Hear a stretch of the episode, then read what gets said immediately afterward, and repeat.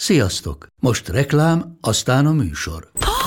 Hú, de szép szőnyeg. Új. Igen, tegnap vettem a Diégóban. Ó, és ez a függöny, de szép. Diégó! És hamarosan lesz új laminált padló a hálóban. Rátszakott a bank. Csak regisztráltam Diégó digitális klubkártyát vásárlás előtt. Csináljunk neked is egyet? Csak egy perc és kész. Regisztrálj te is áruházainkban, vagy a diego.hu oldalon, és azonnal megkapod digitális klubkártyádat, melyel akár 30% kedvezménnyel vásárolhatsz padlóburkolati és lakástextil termékeket. Diego.hu Már meg is kaptam e-mailben. Ez reklám volt, jó volt.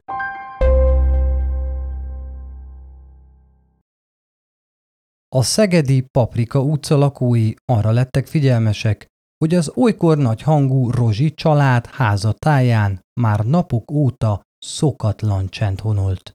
Aztán, ahogy telt az idő, egyre erősebb lett bennük a gyanú, hogy valami nincs rendben.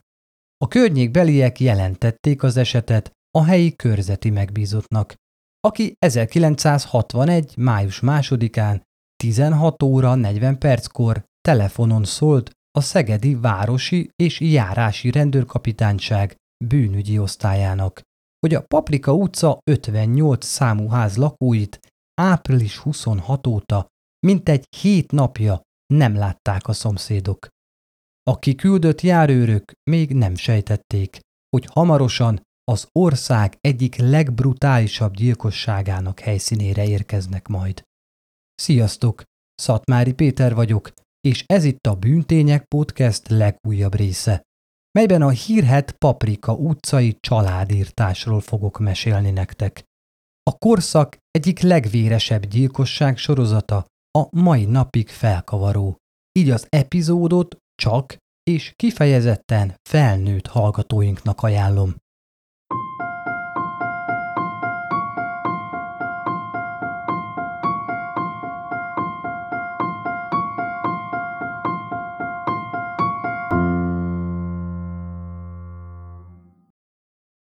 A szegedi alsóváros manapság felkapott kertvárosi résznek számít a délalföldi nagyváros peremén.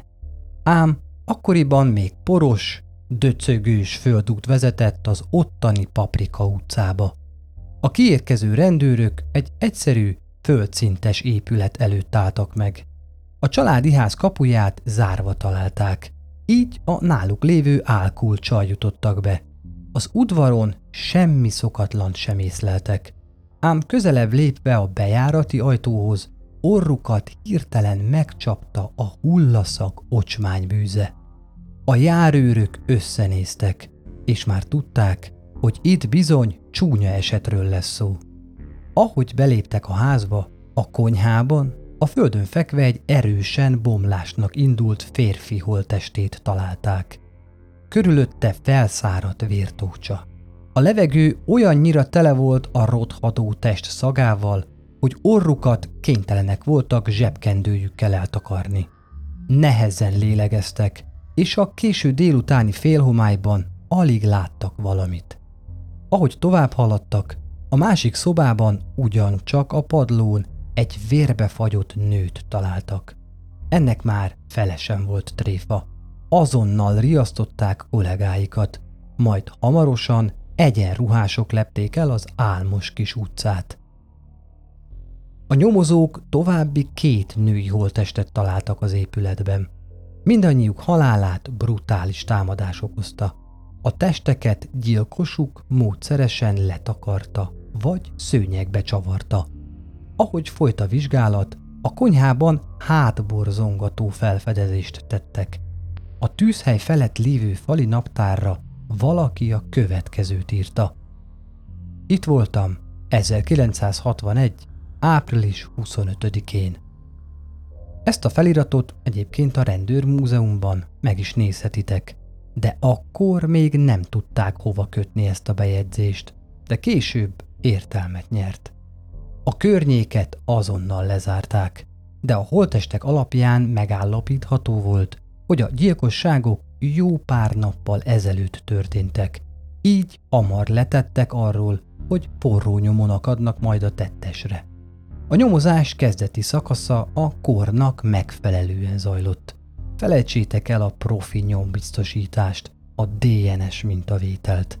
A vizsgálatot az is rontotta, hogy miután besötétedett, nem cserélték ki a házban található 25 wattos izzókat, és gyakorlatilag sötétben végezték el a szemlét. Ennek végeredményeképpen az elkészült fényképek sem voltak elfogadható minőségűek. Másnap már világosban folytatódott a ház átvizsgálása. Az egyik nyomozó a padlást fésült át. Zseblámpájával pásztázta a sötétséget, majd hirtelen megakadt a szeme valamin. Amikor felfogta, mit is lát, halk sikoly szaladt ki a száján. A füllet tetőtérben egy hideg vérrel kivégzett, két éves fiúcska testét fedezte fel. Így egyértelművé vált, hogy a gyilkos a család minden tagjával végzett. A szegedi, de hozzátehetjük a magyarországi bűntörténelem egyik legaljasabb gyilkossága során elhunyt Rozsi János, 21 éves, nős segédmunkás, Rozsi Jánosné, 21 éves, férjezett segédmunkás, Buborék Gizella, 18 éves, gyári munkás, Forró Mária, 41 éves, háztartásbeli, és ifjabb Rózsi János, két éves, gyermek. A tettek brutalitása még inkább szembetűnő volt a boncolásokat követően. Rozsi Jánoson 17, feleségén 22, Orró Márián 13, Buborék Gizellán 18, a két éves Jancsikán 10 sérülést fedeztek fel. A gyilkos szerszámokat leltározó rovadba pedig a balta mellé kés, kötél és ácskapocs is került. Mivel nem egy szokványos, piti esetről volt szó, az esetet azonnal átvette az Országos Rendőrfőkapitányság bűnügyi osztálya. A nyomozó csoport létszáma elérte az 50 főt, ami akkoriban kiemelkedőnek számított. Az elkövetkező hetekben több mint 500 embert hallgatott meg a rendőrség a családírtás részleteit kutatva, és ezer oldalasnál is vastagabb jegyzőkönyv készült. Ám mindezen erőfeszítések ellenére a tettes nyomára nem sikerült rábukkanni. A rendőrök több szálon is elindították a nyomozást. Főleg a meggyilkolt család kapcsolatrendszerét igyekeztek felgöngyölíteni. Reménykedtek abban, hogy egy haragosra vagy valamilyen megromlott viszonyra bukkannak, de semmi ilyesmit sem találtak. A család fő és felesége egyszerű munkásokként élték az életüket. A velük lakó forró Mária viszont a szegedi kocsmák és az éjszakai élet közismert alakja volt. Rendszeresen ismerkedett férfiakkal, és a szórakozó helyekre magával vitte nevelt lányát is. Éppen ezért a rendőrség a nő férfi kapcsolataira koncentrált. Képbe került mások mellett egy 42 éves nős borbé, aki forró Máriának udvarolt, de viszonyuk megszakadt. Ezután kihallgattak egy tizenéves szegedi hentes tanoncot. Őrizetbe vettek egy MÁV kocsi rendezőt. A kecskeméti vasúti őrs beosztottja egy zavartan viselkedő, láthatóan nem teljesen normális, 30 éves szegedi férfit szállított le a Pesti gyorsról, aki néhány hónapig boncmesterként dolgozott, és a Paprika utca közelében lakott. Egy röszkén elterjedt plegykát is ellenőriztek a nyomozók, miszerint a gyilkos egy Tódor nevű jugoszláv állampolgár. A rendőrök semmilyen Tódort sem találtak. Ahogy a többi férfiról is kiderült, semmi közük Rozsiék meggyilkolásához. A nyomozók ezután felhívták a vendéglátóhelyek figyelmét is arra, hogyha bármi szokatlant tapasztalnak, akkor azt azonnal jelentsék. A híres szegedi boszorkánykonyhán, ma már tündérkonyha, dolgozó S. Ferencné május 14-én jelentkezett a helyi rendőrsön, és elmondta, hogy a gyilkosság estéjén egy bizonyos 25 éves Vas Gyulával ment színházba.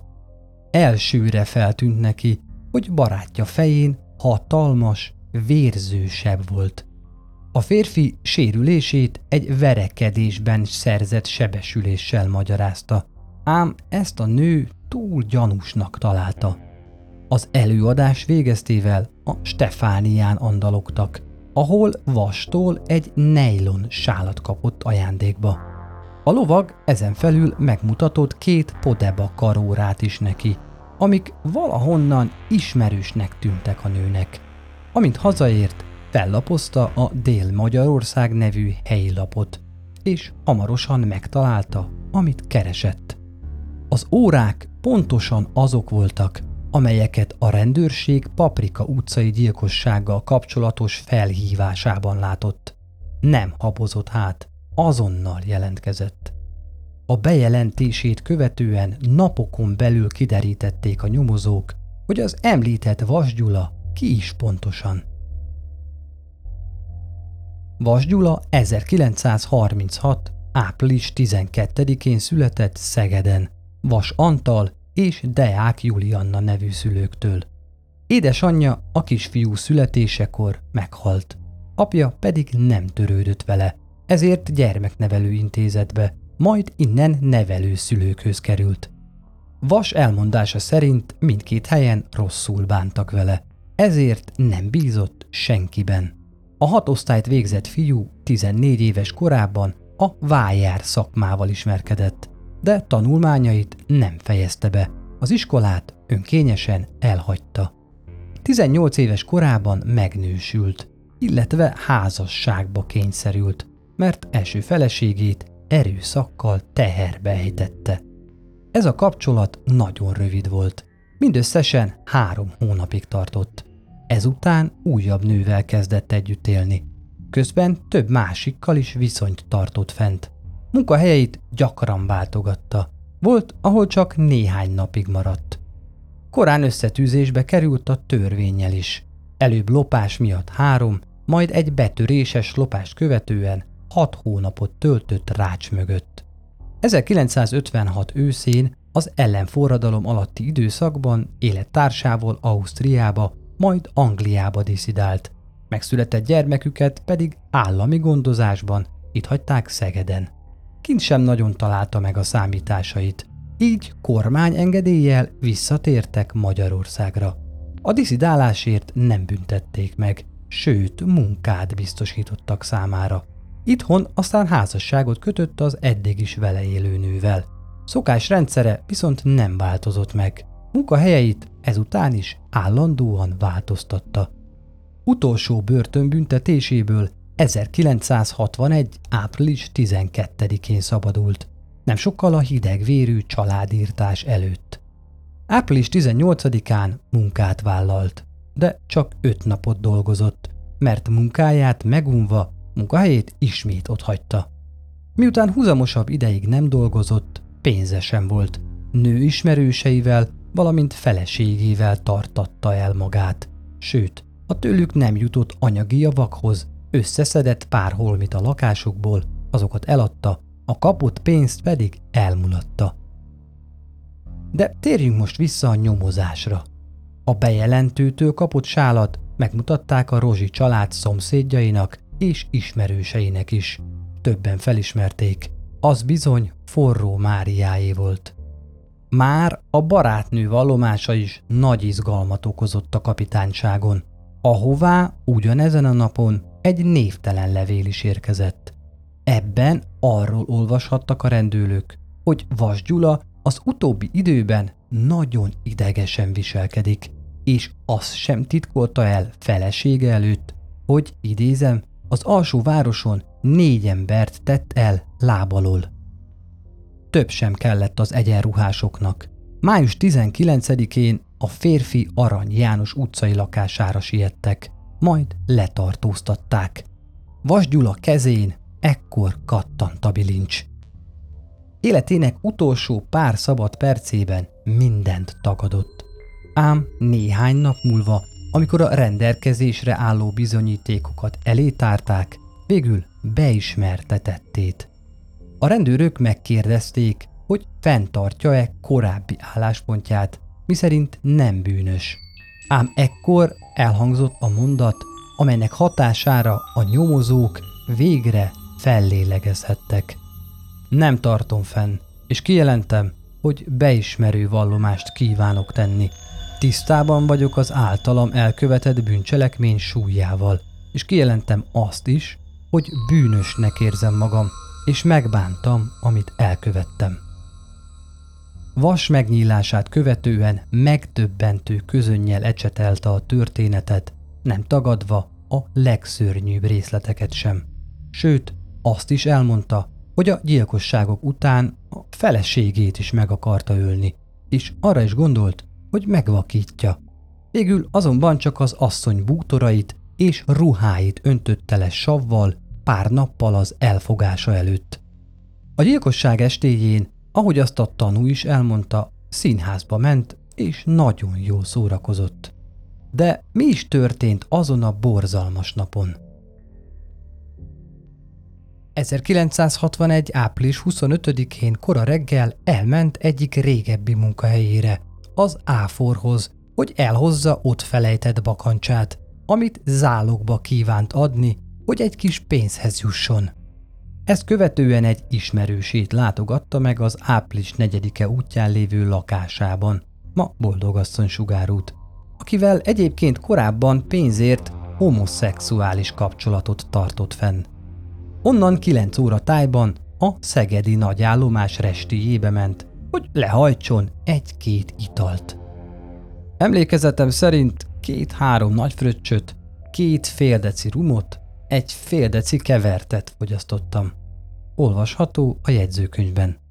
Elég gyorsan folyt le a torkán az ital, ugyanis tíz órakor már a Paprika utcába tartott, hogy felkeresse régi ismerőseit, a Rozsi családot. Szesztől hevülve ekkor már szexuális vágy tombolt benne, és arra gondolt, a három nő közül valaki biztos a partnere lesz ebben. Nem először járt náluk. Még börtönbe kerülése előtt többször is megfordult a házban. Jól ismerte a család szokásait, éppen úgy, mint magát az épületet. A házban forró Mária és a fiatal asszonyka Rozsiné fogadta. Leültették a konyhába. A két éves kisfiú még az ágyában aludt. A családfő pedig már a gyárban dolgozott. Rozsi Jánosné éppen elmenőben volt az STK-ba, mert előző nap vették fel a lemezgyárba dolgozni, és orvosi bizonyítványra volt szüksége. Rövid ideig hármasban zajlott a beszélgetés, majd a fiatal asszony távozott.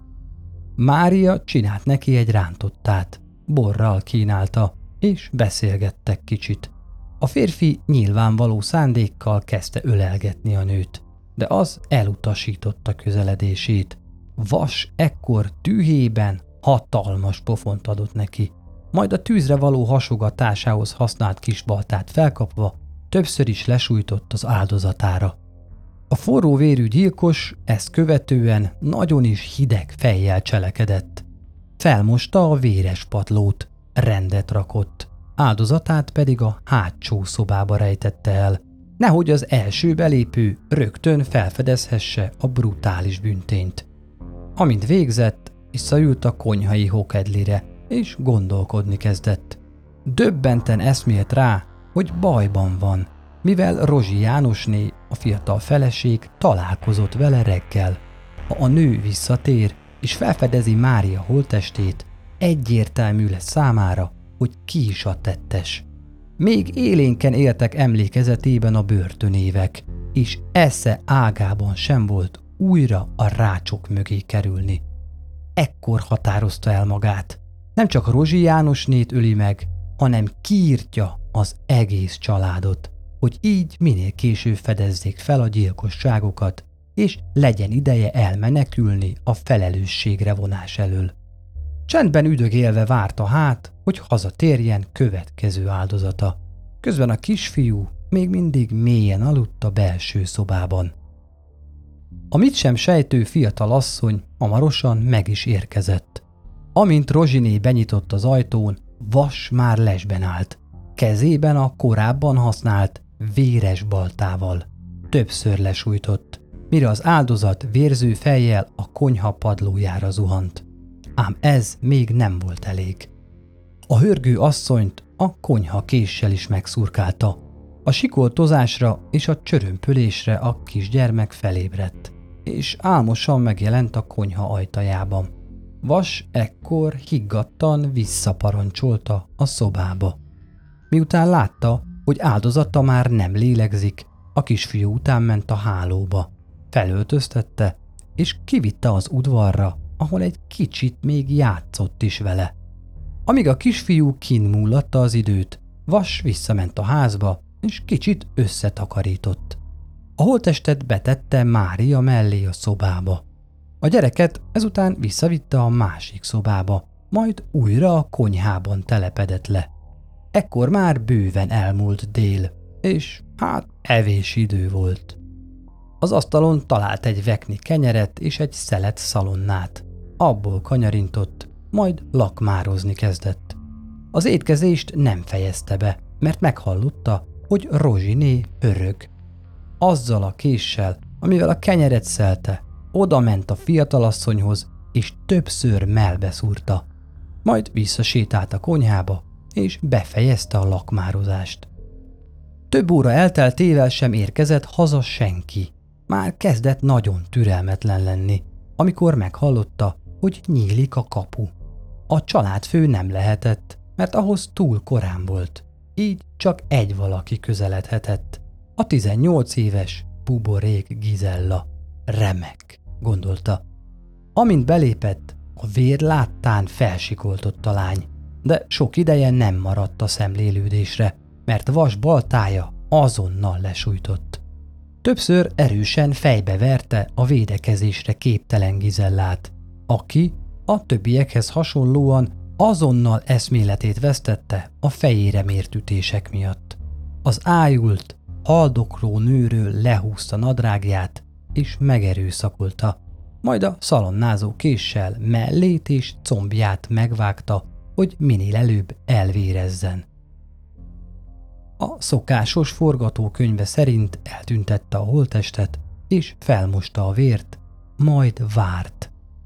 Hamarosan megérkezett a családfő is. Vele is ugyanazon a módon végzett, baltával és késsel, bár nem volt könnyű dolga. A 21 éves Rozsi János minden erejével küzdött támadója ellen, de olyan hirtelen érte az első balta csapás, hogy fel sem ocsúdhatott, mire a gyilkosa péppé verte a fejét.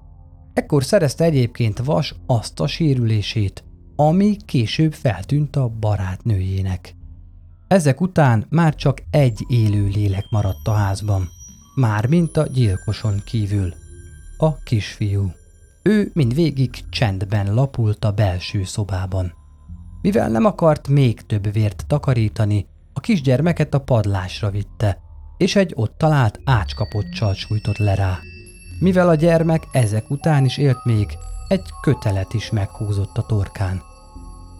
Miután az egész családdal hideg vérrel végzett, alapos tisztálkodásba kezdett. Majd, mivel saját inge és nyakkendője csupa vér volt, Rozsi János ruháit vette magára, amiket a szekrényből vett elő.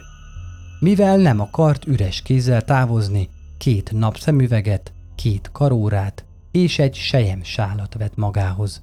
Majd becsukta maga mögött a lakásajtót, kisétált a kapun, és, mint aki jól végezte dolgát, elballagott. Útközben még elrejtette a csatornában a lakáskulcsot és a fejszét.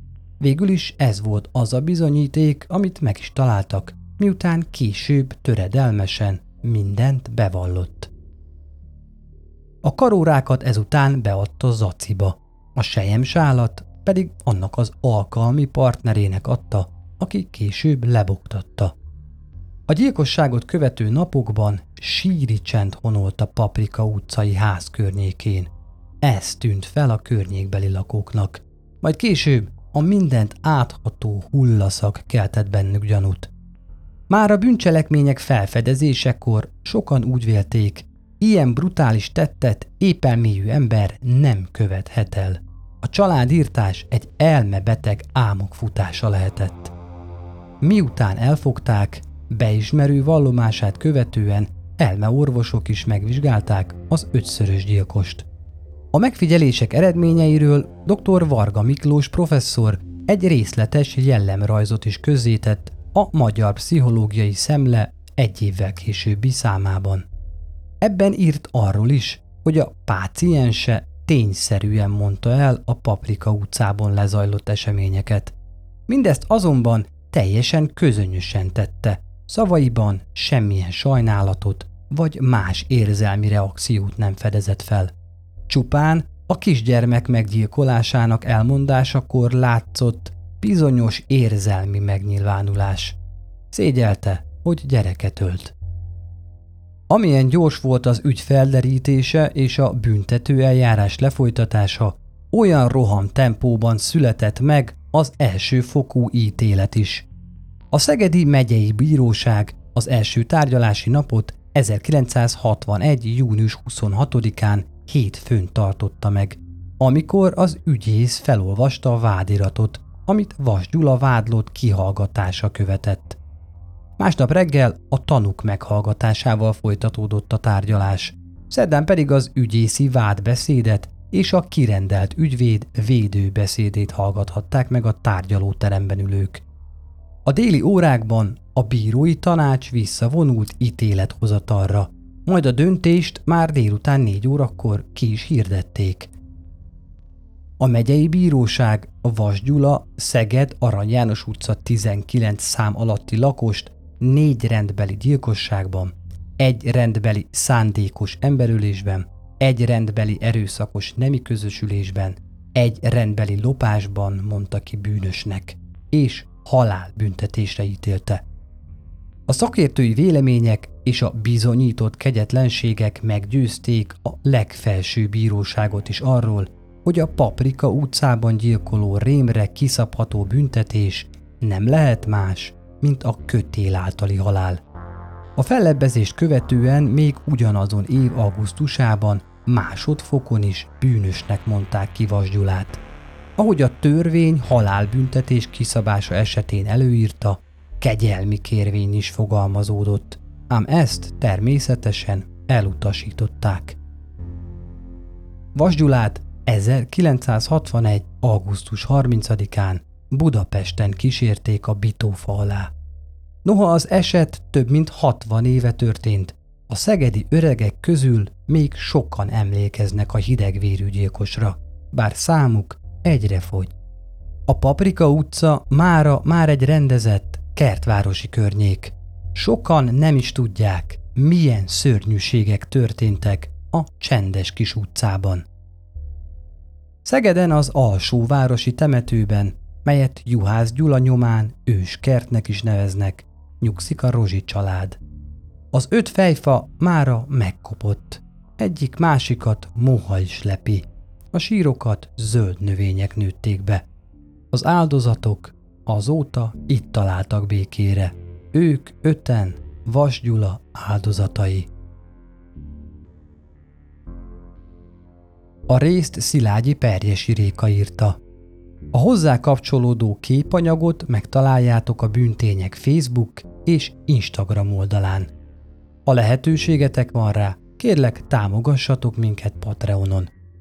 Köszönöm, hogy most is minket választottatok. Találkozunk a következő epizódban. Addig is, sziasztok!